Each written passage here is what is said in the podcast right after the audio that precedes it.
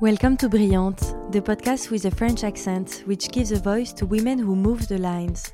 My name is Jeanne Dusartel, and between Zurich, where I live, and Paris, where I come from, my goal is to meet the sparkling, powerful, talented, and inspiring women with atypical backgrounds and beautiful projects, to understand what drives them and makes them move forward.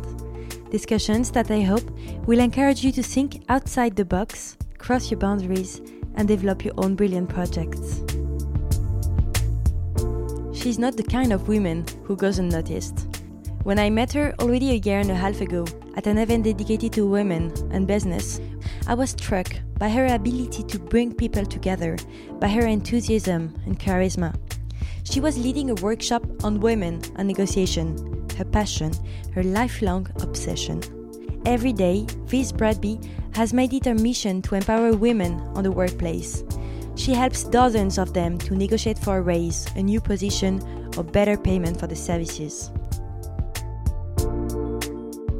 Price and value are connected in people's heads. If your services are priced too low, we literally think can't be that good. Whereas if they're priced, you know, assertively, as I like to call it, we tend to assume oh, it must be really good. With a beautiful deep voice, this tells me a story. From a top lawyer in Amsterdam to global HR director in Hong Kong for a billion dollar company, she recounts me how, through her professional experiences, she became aware of the need for women to learn to negotiate on their own behalf and to value themselves among their peers. With her heart hitting speech and a lot of numbers to back it up, Dutch woman shows me how the art of negotiation can serve the cause of feminism and create a virtuous circle not only for us, women, but also for our companies. It's very expensive to lose people. It's very expensive to lose good people. It costs a company between 100 and 400% of somebody's annual salary to replace that person. In this discussion, you will learn about the fundamentals of negotiation, the most important things you need to know before knocking on your boss door. Together, we also discuss about the future of work, startups, but also about couples, education, commitment, sorority, and sisterhood, as always. Apologies already. Sometimes the sound could have been a bit better. We were sitting outside on a terrace that wasn't as quiet as expected but the subject is crucial. This is absolutely convincing, and I promise the discussion has the potential to really change the way you look at your job. So, as usual, I encourage you to plug in your headphones and to get yourself be empowered.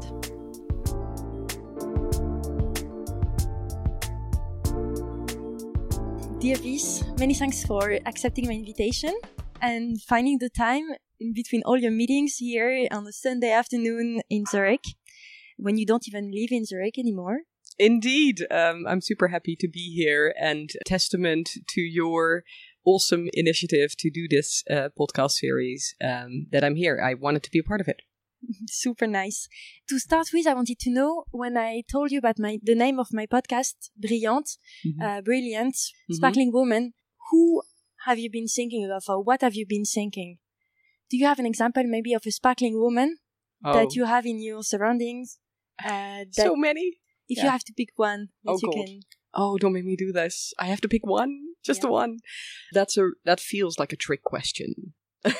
I honestly, I would struggle to pick just one. Um, it can be in your surrounding or someone like that's really far away.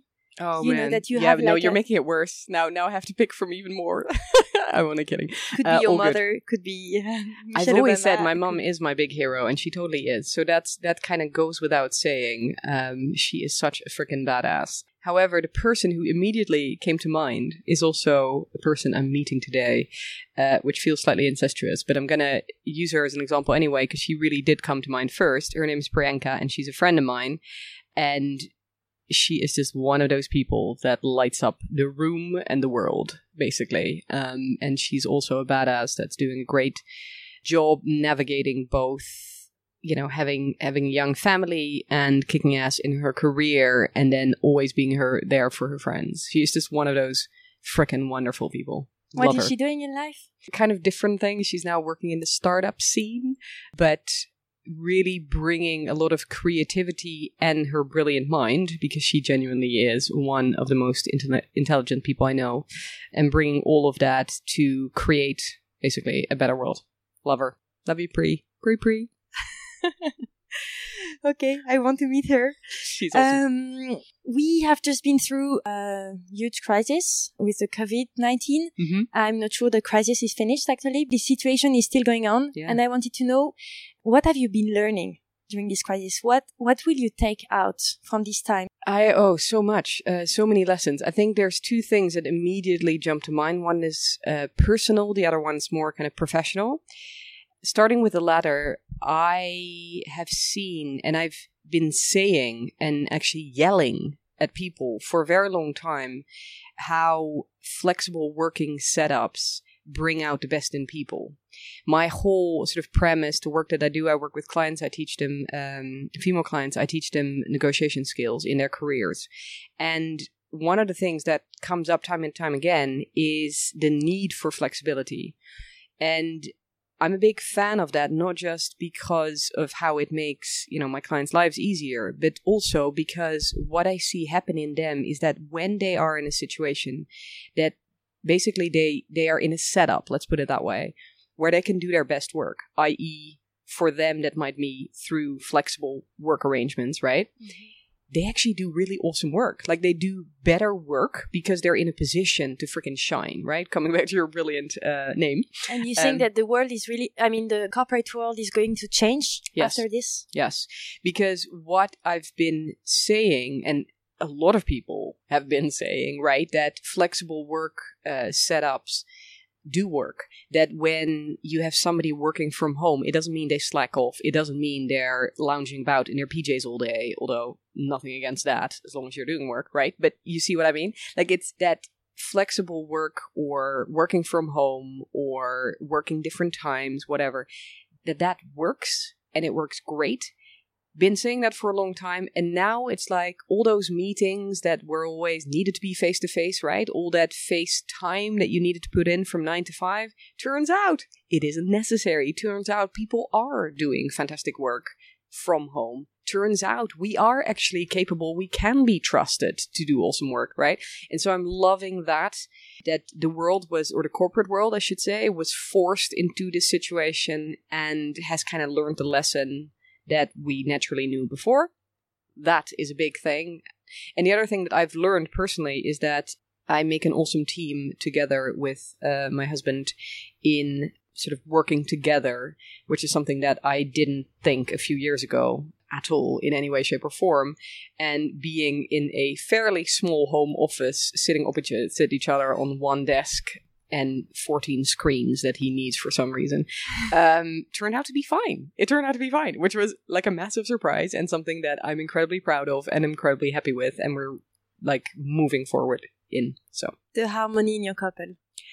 yeah, I didn't quite see that. I mean, I still joke, and then I'm very serious when I say um, we can't even cook a meal together. Like we we we, we are both freaking stubborn and do each other's heads in. But it turned out that working together was actually yeah more than fine. It was it was cool. It was really good. Very nice to hear. So, to understand a bit more who you are, I'm going to start with the beginning, your origins. I would Mm. like to know where were you born and how was it to be born there, to Hmm. be raised there? I was born in the Netherlands in a tiny village uh, just below uh, Rotterdam. Don't recall much from that time because we moved when I was about five years old to another place in the Netherlands, um, Bussum to be precise, near Amsterdam. People always go, "Is it near?" Yes, it's near Amsterdam. Everybody can relax now. Um, and yeah, so I was born there. I was the third of three children, so the youngest one in a wonderful family. I'm a very, very lucky, lucky person to have grown up where I have. Yeah. And what was your dream when you were small? What did you want to become? I wanted to be a lawyer fairly quickly, fairly soon. I was always talking to, kind of advocating for others and making points. And I'm, as I said, a very stubborn person, so that kind of all worked together quite well. And when I was still fairly young, I read a book called Getting to Yes, which is the standard work on negotiation.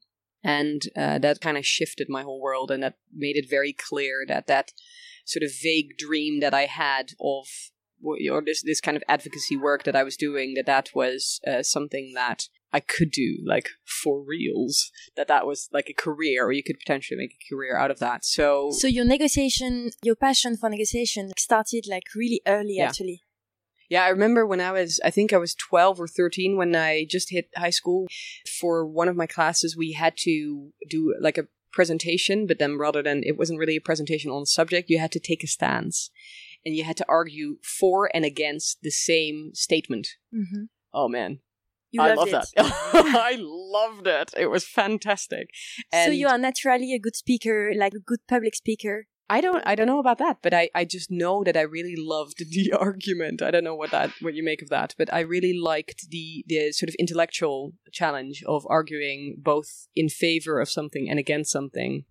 And kind of the the yeah, the intellectual exercise behind that and then winning people for the case, yes, was was very exciting. So I guess in that sense it was a natural progression to go into law, which I ended up doing through after law school. you Yeah. get you went to a big law firm Yeah. from the netherlands Mhm. and i wanted to know have you actually been negotiating in the beginning Yeah, yeah, like everybody is. I'm not special in that. Uh, you don't have to be a lawyer to be negotiating all day, every day in your job as well, right? I think there isn't a job in this world, there isn't a person in this world who doesn't negotiate on a daily basis.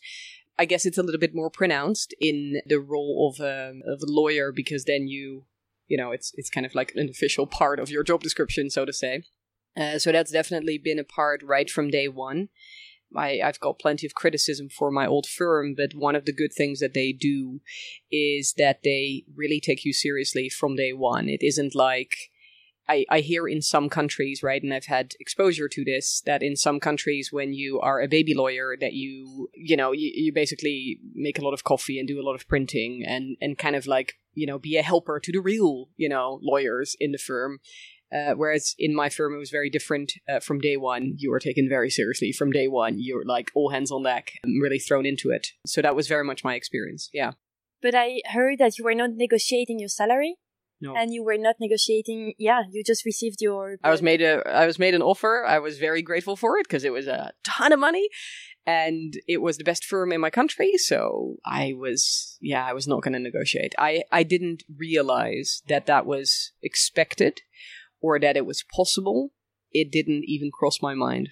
And what did it change in your career there? You stayed there five years. Hmm. If you had been negotiating from the first day, I mean, would have something changed from this or not? Yeah, for sure. I think uh, leaving the brow, leaving my firm, was the result of a fairly hardcore burnout that I think was the result of not being able to set boundaries properly. It's an extreme environment that I was in that really didn't match my personality, didn't match who I was. And if you combine that with not being terribly strong at setting boundaries through negotiation, right? I, I think the, the the result kind of was was very it was a very logical one, um, one that I'm not happy with, but ultimately that was yeah it was just a natural end for for that uh, kind of unhealthy setup, so to say. So I think if I had from day one negotiated not just my salary, I mean that was a minor part. It was it became a thing. It be- definitely became a big part of the whole frustration because by paying me less than my peers because I hadn't negotiated, they were in effect telling me that they didn't care so much about my work, right? It's what I always say is your your salary is not just what they transfer to your bank account at the end of the month. It's very much an expression of the value that they hold for the work that you do. And so when they're paying you less than your peers, they're basically saying, we don't care so much about you, right? So there was definitely that issue, but it was also very much not being able to set those boundaries in terms of what was working for me, what, you know, how I could do my best work. And so I was working within the confines that had been set up for me by others that were, were in their interest, of course. And So you were those exactly weren't my interest. So you were Yeah. exactly in this um, situation that you described really often. Hmm. That actually, when women don't negotiate and when they are not paid enough, like in the end they leave the company and for Yeah. the company it's extremely expensive. Yeah. It's like a big loss. Exactly. And so i am yeah i'm my own client basically. I am definitely uh yeah uh, i mean all of the work that i do now is born out of my own experience Uh, both the negative one of what happens when good people are not in good circumstances when they're not in the right environment basically for them when there isn't a match between who they are and how they want to work and how they do their best work. And yeah the, the the company or the organization that they work for and also I, I've I've had the the uh, the positive uh, experience as well of when it happens when there is that beautiful match and when you are put in a place where you can do fantastic work and where you feel valued. So I, I've I've seen both sides of the equation basically, or or, or better said, both both extremes I've experienced and learned a ton from both of those. Yeah, because Mm. after being a lawyer, you Mhm. moved to Asia. Asia Hong Kong. yeah. and uh, and there you joined this huge uh, company, Mm. Education 1st Mhm. where you became head of HR. HR. Yeah. Uh, so first of all, how comes? Uh, you must have been really persuasive, first of all, to, to move from lawyer to HR. Mm. Um, yeah, what did you learn there? You you explained that this was like the milestone of negotiation for you. It, I mean, it was a it was a, a big feat, right? Because I moved internationally or even intercontinentally, if that's a word. Very different type of organization and very different role, and then made a big jump in my salary, which is obviously all of that combined was uh, was a pretty big yeah jump so to say. Um, the reason for that I, i'd love to say that is my awesome negotiation skills. And there's definitely you know i was very focused on that part and i undoubtedly uh, did well there. The other side though the reason why it worked was also that the organization that i started working for was open to people that had different backgrounds basically. So what my then boss actually literally said to me he was he was also he'd been a lawyer himself so that was an interesting match that we had uh, which is probably the only reason why continue talking to him because i took him seriously because i knew what firm he was from and i was i was like we get each other we really did get each other but his his openness to me starting this because i remember saying to him dude like I I'm a lawyer. Why the heck would you, you know, why would you let me loose, right, in this HR uh, business? And he was like, "Well, you're smart enough. You get the culture. You'll be fine." And that was it. It was true. I am smart. I do know who to ask questions of, basically, and there was this cultural fit, which is much more indicative of success in my experience than uh, What have you studying Exactly. for or Right. something. yeah, Yeah. what's been your experience i mean 90% of the work that we do is transferable skills i mean it, or the, the, the, the work that we do consists of transferable skills it really doesn't matter whether you have a background in you know uh, whatever it, it's communication skills it's collaboration skills it's all those kind of skills that yeah your background doesn't matter so much And why HR actually for you? Did you already want to, I would say, take care of people more? Because this is exactly Yeah. In the end a bit what you're doing now. Yeah. You're taking care of how people are doing in their jobs. Yeah, uh, interesting one. My my first response when you were saying that was actually laughing to myself because it was like, well, that's what they had on offer. You know, to some extent, that's that's the truth. But I think there's a lot of jobs that they may have had on offer that I would have very much said uh, no to.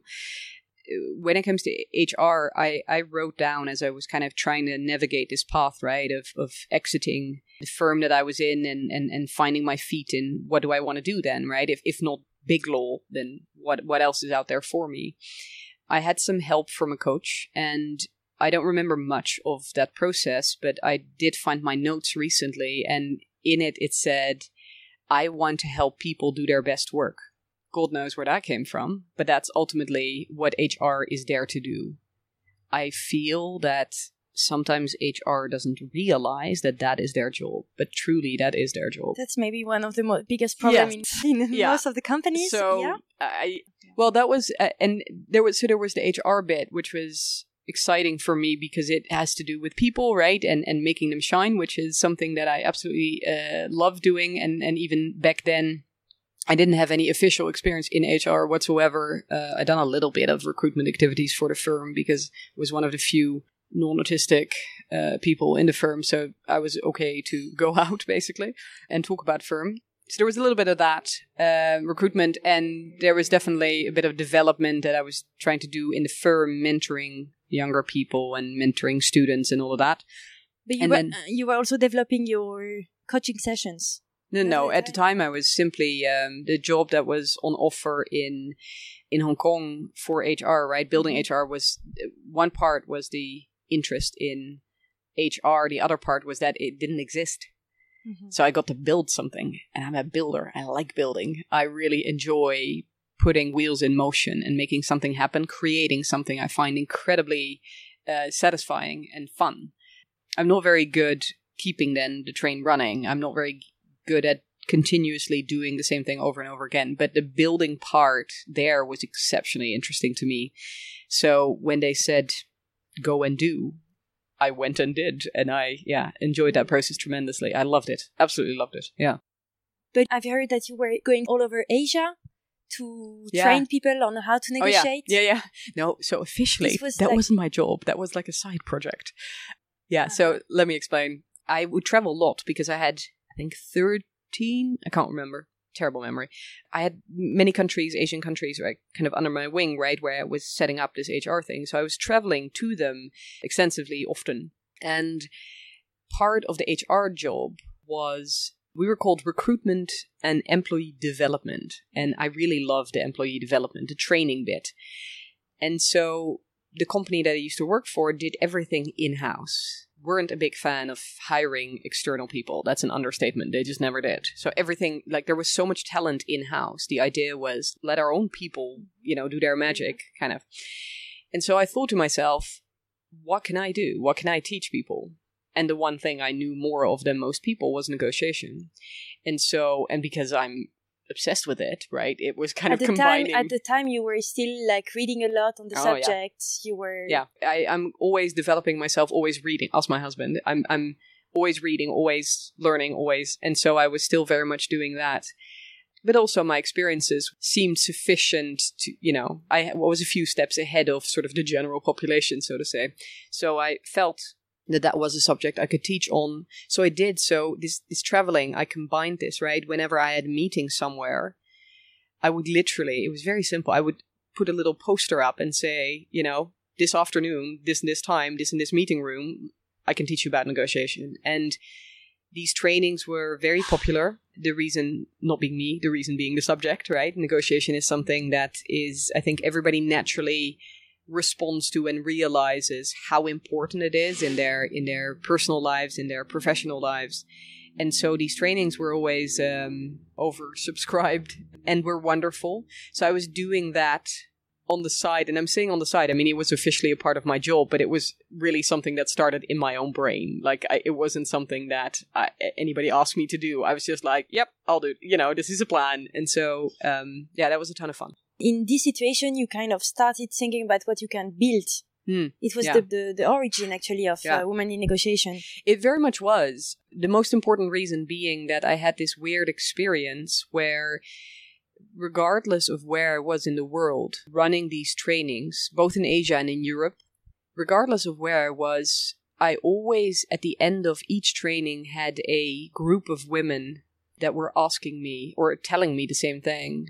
Which is, I suck at negotiation. I really suck at this. And I realize how important it is, and I'm stuck, basically. So, hearing them, you know, whether it was in Vietnam or whether it was in London or Stockholm, you know, places where we think of confident young, you know, it didn't matter. Women across the world and also across generations, right? There was, it didn't matter whether they were VPs in our company well into their 50s or whether they were much younger, just at the start of their careers, they were all telling me the exact same message.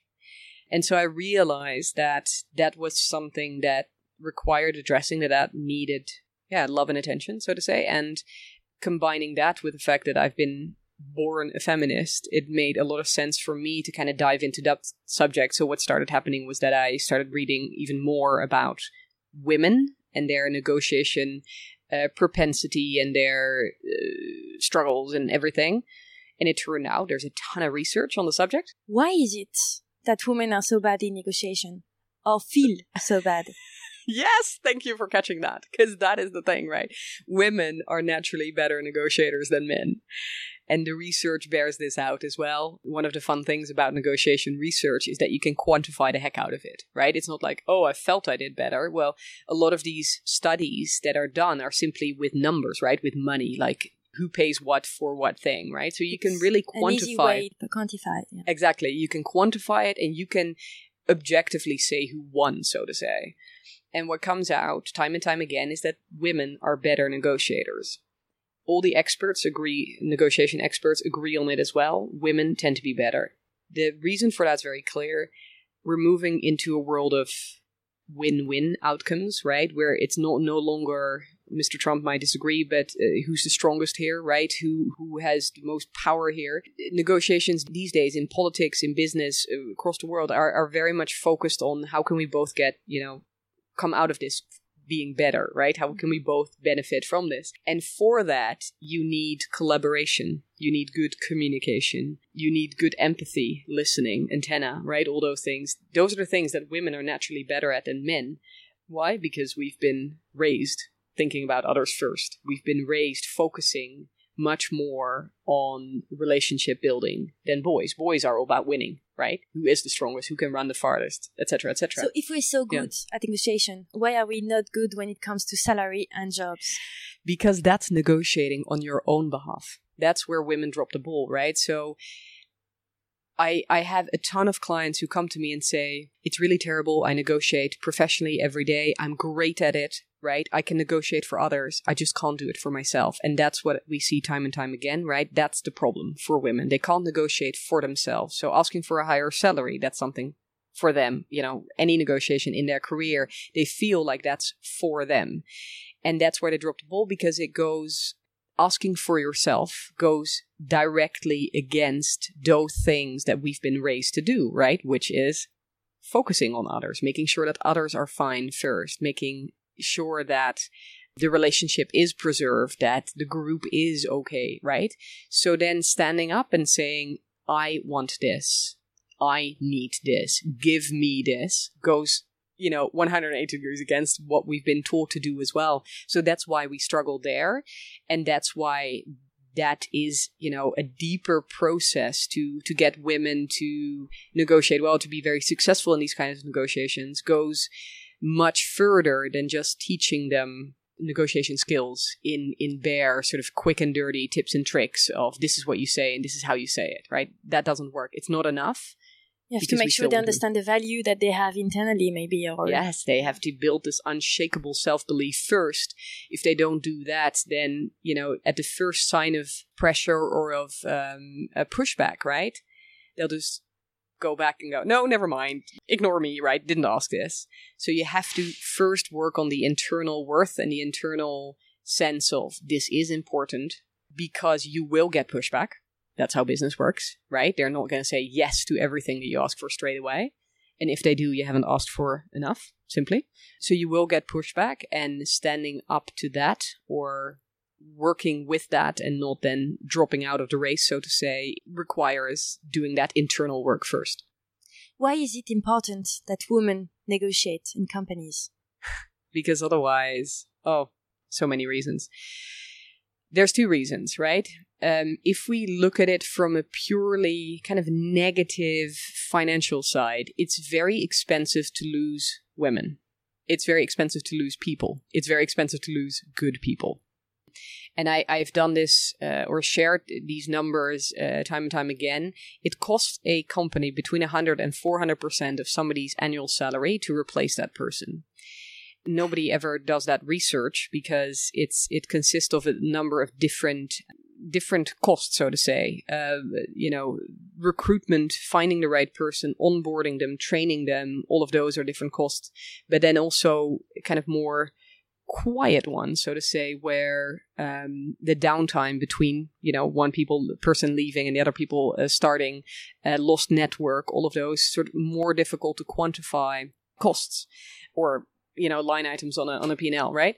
Um, nobody ever adds that, but when you do, and there have been studies that have done that, um, it turns out that this cost right of people actively choosing to leave a company, right, is huge. Absolutely huge. So it is beneficial for any company to reduce, you know, their level of attrition, right? Or to better positively said, to increase the level of retention for any person that you save uh, 100 to 400% of their salary. I mean, that's huge, right? Yeah.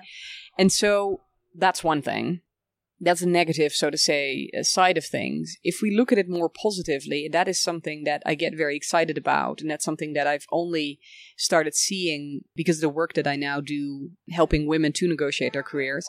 And that is that there is a ridiculous level of enthusiasm and passion and motivation and dedication and inspiration that is unleashed when a person, and I happen to work with women, right? This also obviously uh, applies to men but when they feel valued, when they feel seen, when they have made the promotion, when they've heard the message you are doing a kick ass job, when they have gotten the 20, 30, 40, 50% salary increase, when they've started in a new job, right, in a new company, but at a much higher level, it tells them, you know, it's not just about the money, right? We said, we talked about this earlier.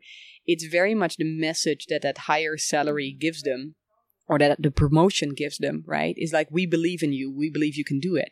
And that inspiration that I then see unleashed in them, oh man, it, it gives me goosebumps. Look at that.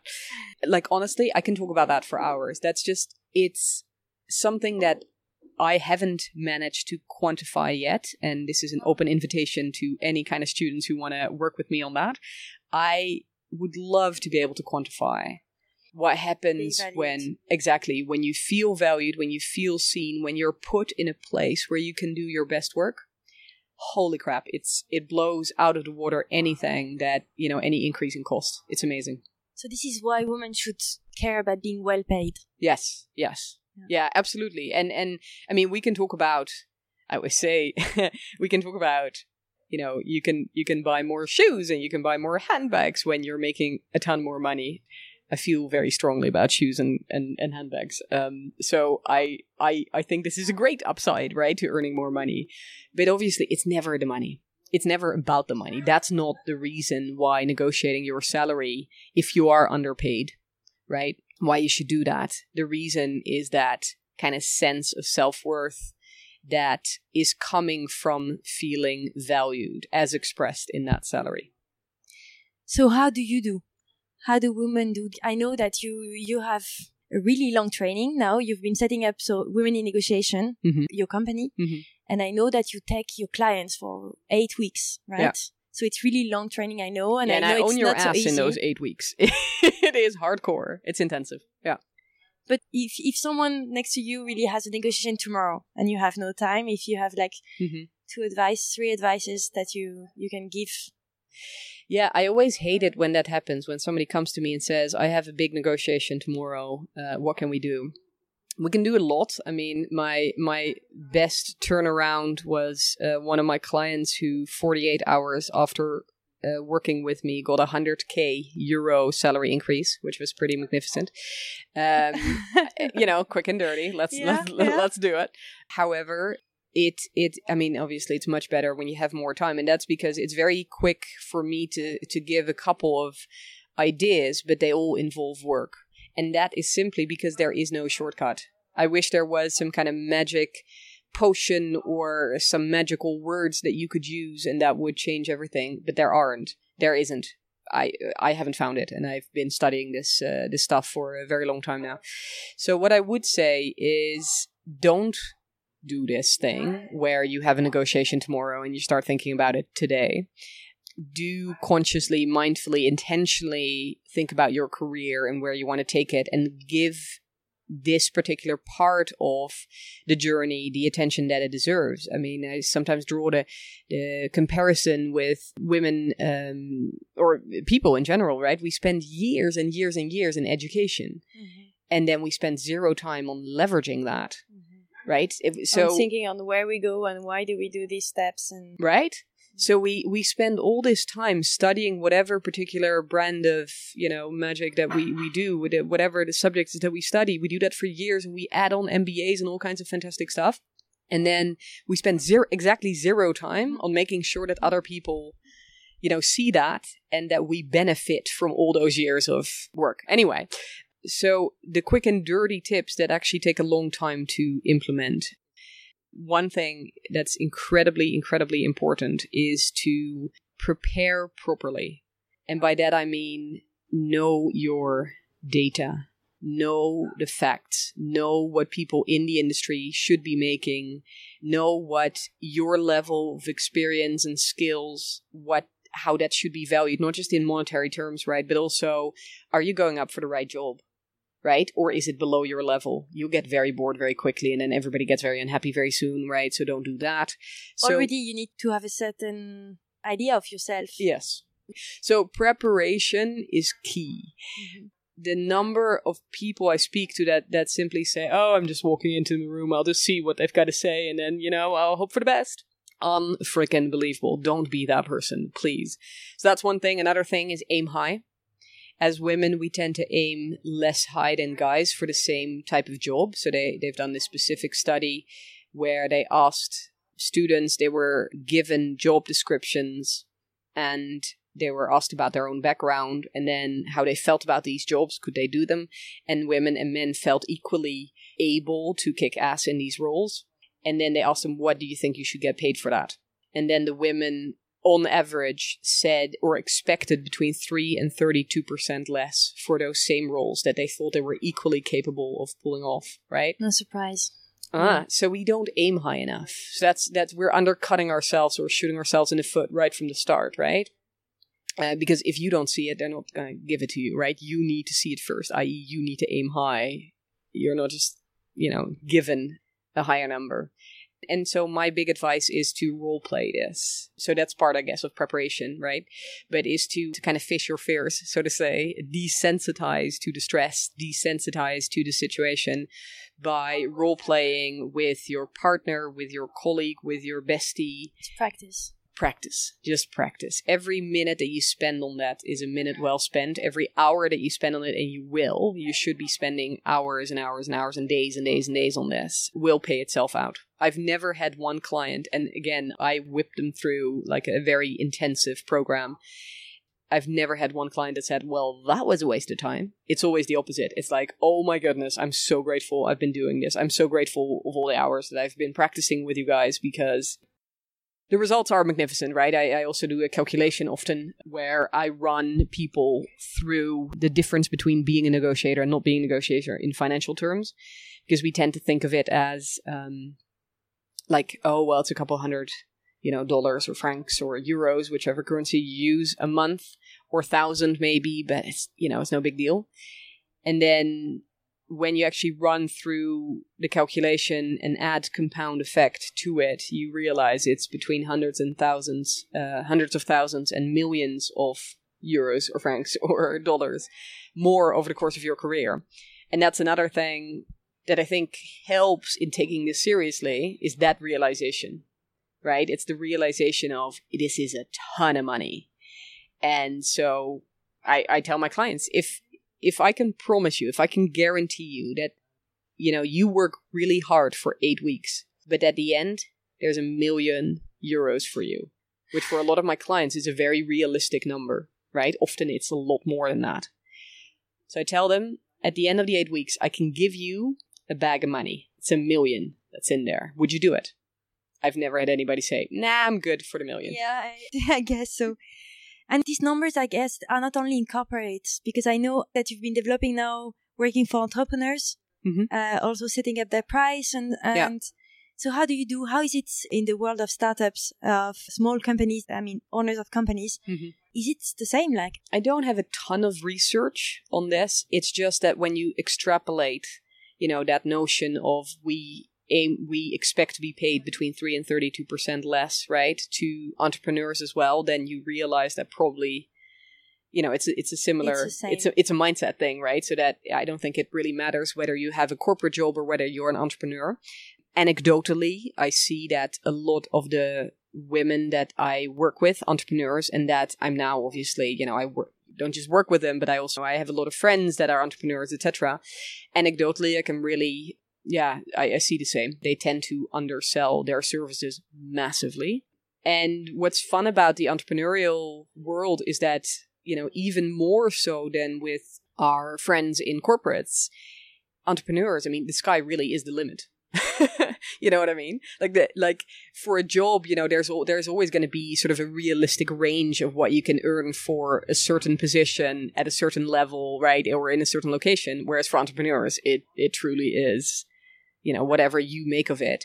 And the the case i would say is maybe even more compelling for entrepreneurs than for women in corporate to do it because price and value are connected in people's heads meaning that if your services are priced too low we literally think can't be that good. Whereas if they're priced you know assertively as i like to call it right we tend to assume oh it must be really good right? And so that's one of those tricks that, uh, or tricks that that, uh, or sort of added reasons why, as a female entrepreneur, you should definitely not underprice your own items because you're losing more than just you know money. Mm-hmm. You are losing respect. You are losing potentially clients. Another uh, benefit here that I see that I've noticed women entrepreneurs almost never realize until they start doing it and paying attention to it is that um, your clients, your customers become a ton more fun the more you charge. I can explain it, uh, but I think a lot of Do people. Do you talk with experience? Yes, absolutely. Very personal experience this is just how it is. When I started off doing uh, the work that I now do, and I offered a service for maybe a tenth or less of the price that I now charge for it, I'm not going to say these people were headache clients, but some of them definitely were. Whereas I've not had a single headache client mm-hmm. since I started charging what I do charge. Mm-hmm. Um, because you need commitment, then. Yes. Real. Yeah, but it's also people see me differently. They take me seriously.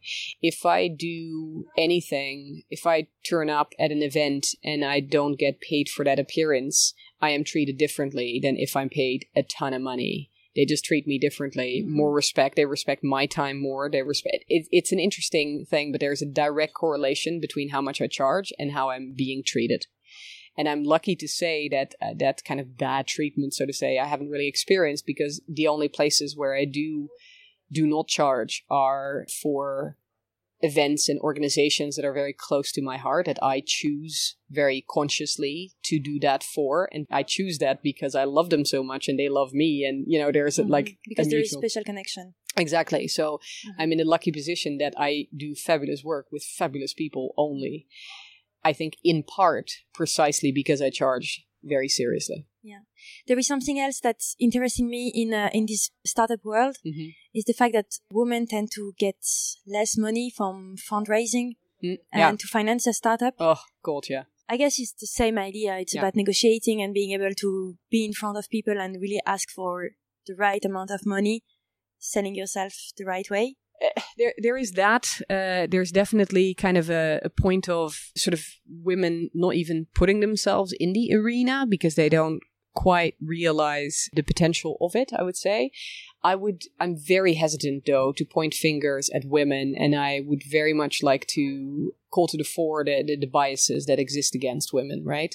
So, you know, white men who tend to be you know the ones with the funds to be handed out right like to invest in people that look like them mm-hmm. and you know of course i mean this is the funny and paradoxical fact about like the startups world.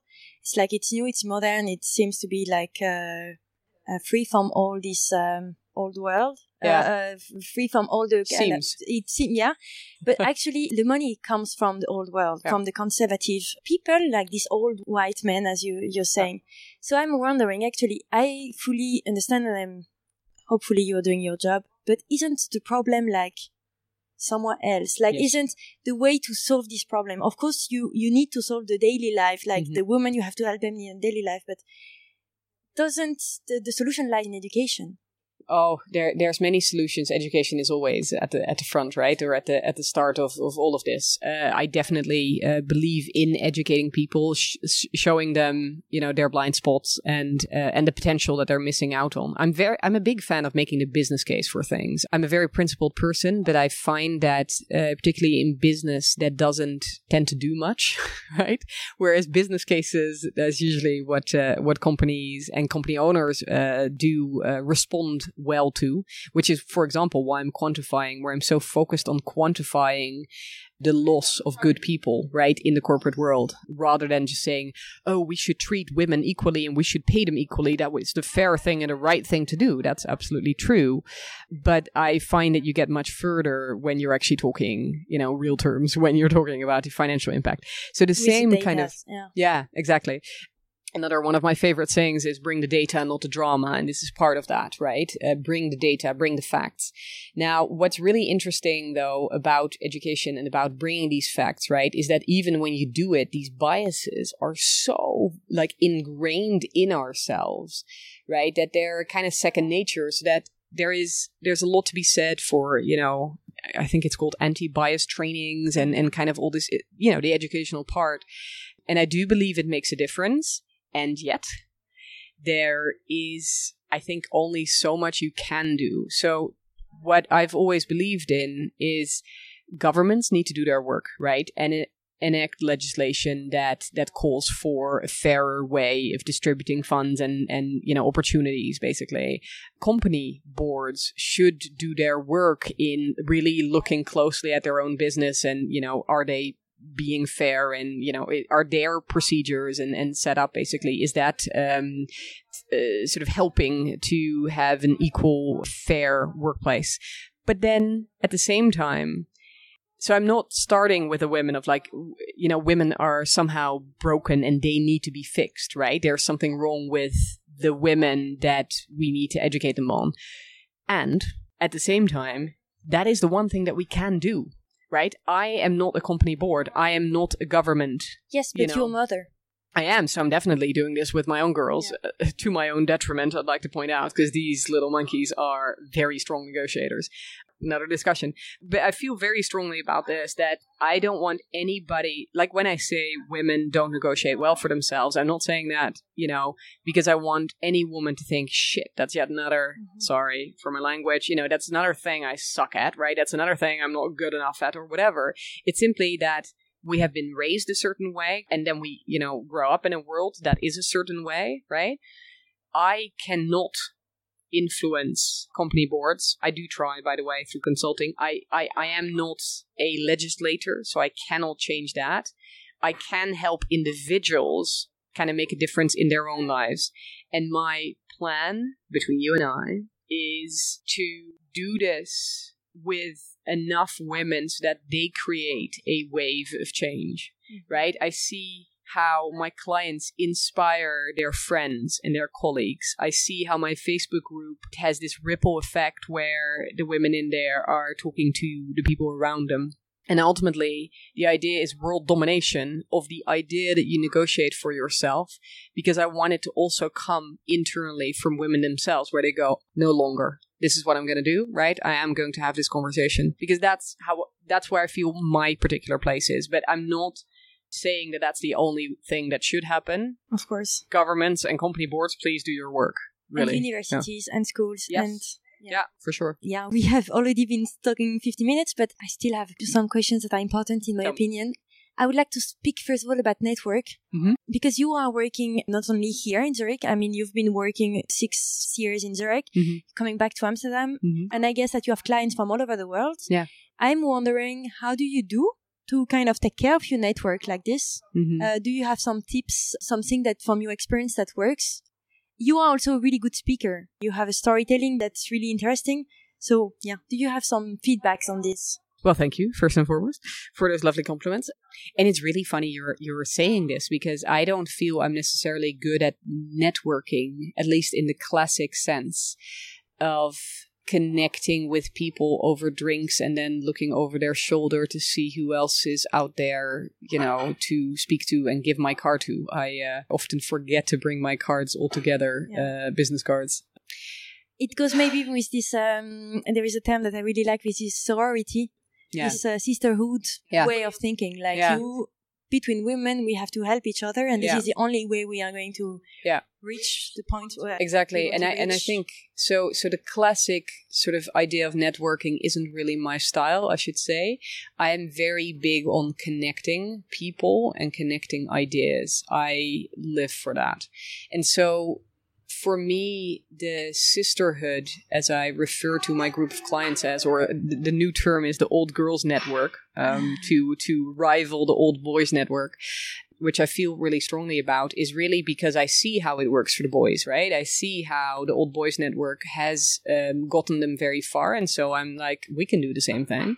Uh, So I, I feel very strongly about that, and I think in part that is because my work with Lean In, the organization, um, that was once started by Sheryl Sandberg, the CEO of Facebook, who did a fantastic TED talk about all this. over the world there is Yeah. this organization exactly. So connecting it's, women. yeah, it's all over the world. Uh, there are circles, as they're called, which is groups of women that come together every month or so to talk about to help each other basically it's peer support uh, in in their careers and i've been blessed with a fantastic circle here in switzerland that has really been life changing for me this group of women and the network of lean in has been pivotal for me.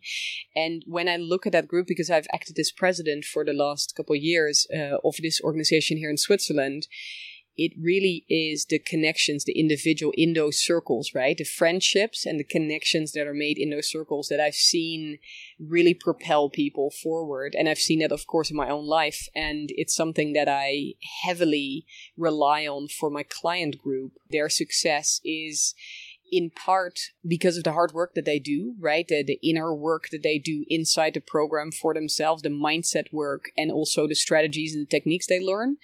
A large part is also the community. So confidence and competence in negotiation theory is is kind of leveraged through the community that we have started.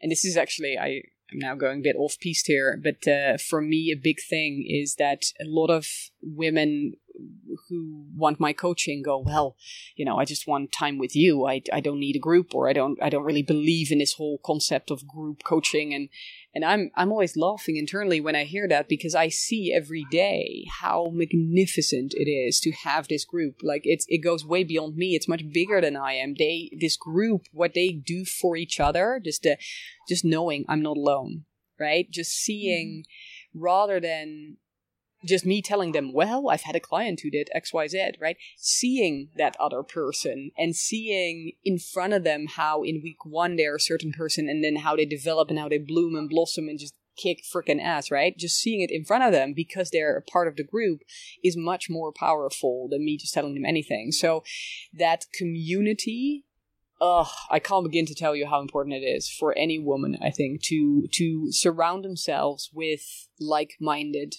individuals that lift them up, that support them. It's such a cliche, again, goosebumps. It's such a cliche, but we really are stronger together.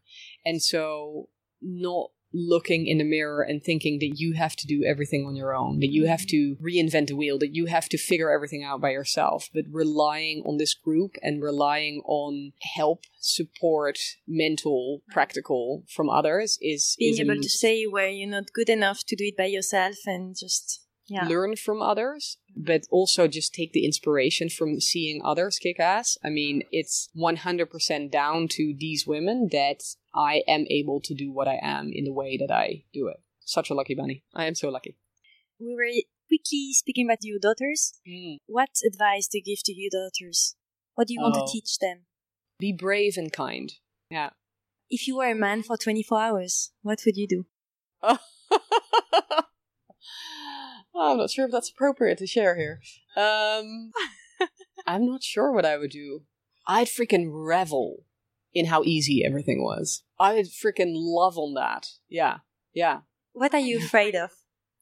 A lot of things. Um, heights and spiders and all of the classics. I'm incredibly afraid of something happening to my loved ones. Yeah. And what are you proud of? Hmm. I'm very proud of my monkeys, of my girls. I'm very proud. Uh, yeah, my little monkeys. Um, and and very proud of my what's now probably my third baby, Win, my my business. Yeah, What means success, in your opinion? Success is doing what you love in a way that works for you and having an impact. What inspires you? Ah, um, I think the better question for me to ask is who inspires me? And now you probably want an answer, right? Damn it. So many people. I dug that grave for myself there. Um, I, I, honestly, I'm, I'm drawing a blank here because there's so many people that inspire me. It, it all the classics. It's all women. Um, there are men there as well, but it's a there's there's a large body of women who, um, Michelle Obama, Ruth Bader Ginsburg, Oprah Winfrey, Esther Perel that we talked about earlier. There are a lot of lot of women that have gone before us and done things as the first or one of the first in their community and that power. Yeah. And if you could invite one person to this podcast to speak someone from switzerland? Someone from switzerland. Oh. To help you. Who would i invite? So many people there are so many wonderful women in this country i'd love to give the floor to my client and friend fungi medler can you explain us why? She's awesome. she really is, and I don't want to like diminish that by just uh, by just going. She's awesome. No, she's um, she is somebody who has overcome massive hardship in her life, growing up uh, without parents, making it in Switzerland on her own, and now giving back to her community in the most incredible ways. I find her incredibly inspirational. Super nice. Thank mm. you very much for the tip. Thank you very much, Wies, for taking the time and for telling us everything about your job. I wish you very good starts again in Amsterdam. thank you. And thank you for having me here. It's been a real, real pleasure. Thank you.